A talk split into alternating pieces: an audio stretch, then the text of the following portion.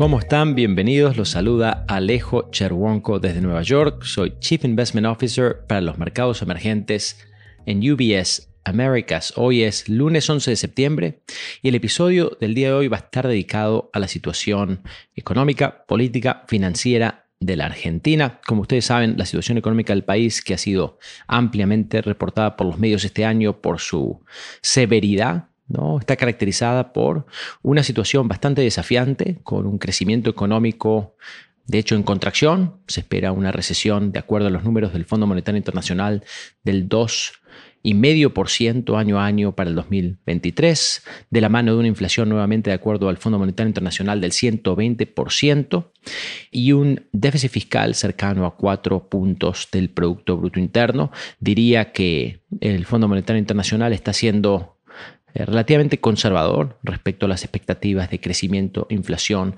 en medio de eh, una sequía de proporciones históricas, unas distorsiones a la formación de precios brutales, ¿no? Y como los números que les compartía ilustran, unos desbalances fiscales que siguen siendo muy, pero muy marcados. En este contexto, tuvieron lugar las elecciones primarias abiertas y obligatorias en el país el 13 de agosto, hace escasas semanas, y como saben, los resultados fueron bastante distintos a los que estaban pintando las encuestas en los días anteriores. Simplemente para recordar, tuvimos al candidato anti-establishment de derecha Javier Milei corriendo por el partido La Libertad Avanza, saliendo en primer lugar en esas elecciones con cerca del 30% de los votos. En segundo lugar, vinieron los candidatos del partido de oposición junto por el cambio, es el partido del expresidente Macri, con 28% de los votos. Dentro de esta coalición vale la pena recordar que la candidata Patricia Bullrich, que tiene propuestas de tinte más, eh, más agresiva y llamémosle con un sesgo hacia la derecha, tuvo una mucho mejor performance que el candidato Horacio Rodríguez Larreta, caracterizado como más de centro. Finalmente, hay que recordar que el partido oficialista, Unión por la Patria, salió tercero con un 27% de los votos. Obviamente estos resultados hablan por sí solo, pero quiero destacar tres observaciones. Número uno, la participación en estas elecciones fue bastante baja. Esto hace que en un contexto de elecciones latinoamericanas que siempre son difíciles de prever, los resultados de estas primarias no son extrapolables directamente a las elecciones generales. Segundo, diría, es importante notar, 50% de los votantes optó por candidatos sólidamente de derecha y 70% de los votantes optó por opciones en contra del partido gobernante. En tercer lugar, diría, este esquema de votos señala un apetito hacia una actitud más agresiva contra la delincuencia en el país y también un, un apetito por un drástico cambio en el rumbo económico debido a la situación tan delicada que les compartía anteriormente. Este grupo de señales o mensajes creo que han sido reafirmados en elecciones regionales, por ejemplo la de este último domingo en provincias como Santa Fe. Mirando hacia adelante, hay que destacar, tenemos elecciones generales el 22 de octubre, tenemos un potencial balotage de ser necesario el 19 de noviembre. Yo creo que poniendo todo en la balanza, la probabilidad de que el gobierno actual continúe en ejercicio es baja no es cero, pero es baja. Lo más probable es que observemos algún cambio en el balance de poder político hacia la derecha. Eh, creo que también vamos a ver un ajuste bastante marcado en políticas públicas en el terreno de lo económico. Importantemente, el mayor acreedor de la Argentina, el Fondo Monetario Internacional, en el contexto de, de, estos resultados ya ha entablado conversaciones con los candidatos de la oposición. Creo que esto ilustra claramente la frase, ¿no? Que si uno pide un millón de dólares prestado al banco es problema de uno, si uno pide 45 mil millones de dólares al banco es problema del banco. Claramente aquí el Fondo Monetario Internacional tiene un problema, cerca de 45 mil millones de dólares de deuda otorgada a la Argentina. Entonces, esto me hace concluir que no le va a quedar otra opción que tener conversaciones con quien sea que gane las elecciones y tener un grado de flexibilidad comparable al que ha tenido en los últimos años con distintos líderes del país. Dada la victoria de Javier Milei en las elecciones primarias abiertas y obligatorias, eh, se ha calentado el debate doméstico respecto a las ventajas de una dolarización de la economía, simplemente porque esta es una de las propuestas del plan económico de Milley. Yo ahí quisiera acotar que esta no es, en nuestro análisis, una solución todopoderosa a los problemas del país. Eh, en el centro de los desafíos de la Argentina está un Estado que gasta permanentemente por encima de lo que le entra un país que no tiene acceso al crédito externo y que tiene un limitado financiamiento doméstico, por lo tanto se ve consistentemente forzado a imprimir dinero para financiar estos gastos fiscales por encima de los ingresos fiscales.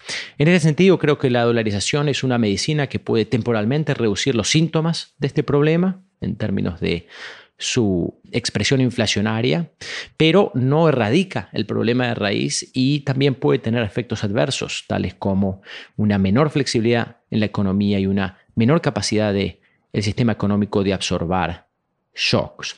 Em, creo que vale la pena agregar que hay un amplio grado de incertidumbre respecto a qué podría pasar si un país de el tamaño y la complejidad de la economía argentina dolariza. No hay eh, casos de estudio si uno observa la situación de Ecuador o El Salvador, no son ejemplos comparables eh, en términos nuevamente de tamaño y complejidad del sistema económico. En términos de las implicancias de inversión, aquí hay que recordar que los bonos soberanos en dólares de la Argentina, ley internacional, están tradeando en promedio unos 30 centavos de dólar. Esto refleja mucha mala noticia que está descontada o esperada incluso a futuro. ¿no? Una manera de ilustrarlo es compartirles que 30 centavos de dólar refleja una expectativa de estos bonos en términos de que eh, experimenten una nueva reestructuración en el año 2024, una reestructuración que requiera cuatro años de gracia en términos de pago de capital y de intereses y que requiera también un 30% de quita de capital. Si la situación se termina dando menos drástica de lo que les acabo de contar, el riesgo retorno es relativamente atractivo, que es nuestro análisis. Obviamente, no hay que olvidar que estos son activos para inversores con el apetito de riesgo correcto y que están sujetos a una amplia gama de factores desconocidos. El más reciente, solo por mencionar uno, es eh, el potencial resultado de una batalla legal en tribunales estadounidenses entre el, el país, IPF y fondos de inversión por la estatización de la petrolera hace más de una década. Esta batalla avanza por los tribunales estadounidenses nuevamente con un, con un resultado incierto.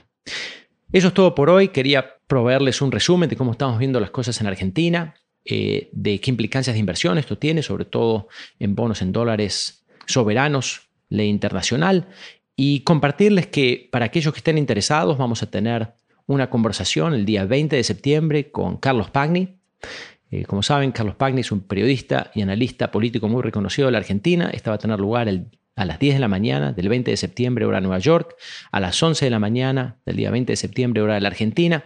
Si tienen ganas de participar, pónganse en contacto con su asesor financiero de VS o me pueden también escribir, como siempre, a través de las redes sociales. Estoy disponible en LinkedIn. Se pueden también eh, anotar para mi newsletter mensual. Muchas gracias por participar. Un fuerte abrazo y hasta la próxima. Las opiniones sobre inversiones de UBS Chief Investment Office dadas y publicadas por el negocio global Wealth Management de UBS AG o su filial UBS.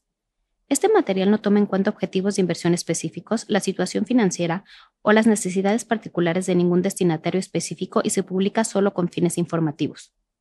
Como empresa que proporciona servicios de gestión de patrimonio a clientes de todo el mundo, UBS AG y sus filiales ofrecen servicios de asesoría de inversión y servicios de corretaje los servicios de asesoría en materia de inversiones y los servicios de acorretaje son independientes y distintos, difieren en aspectos materiales y se rigen por leyes y acuerdos separados y diferentes. En los Estados Unidos, UBS Financial Services Inc. es una subsidiaria de UBS AG y miembro de FINRA SIPC.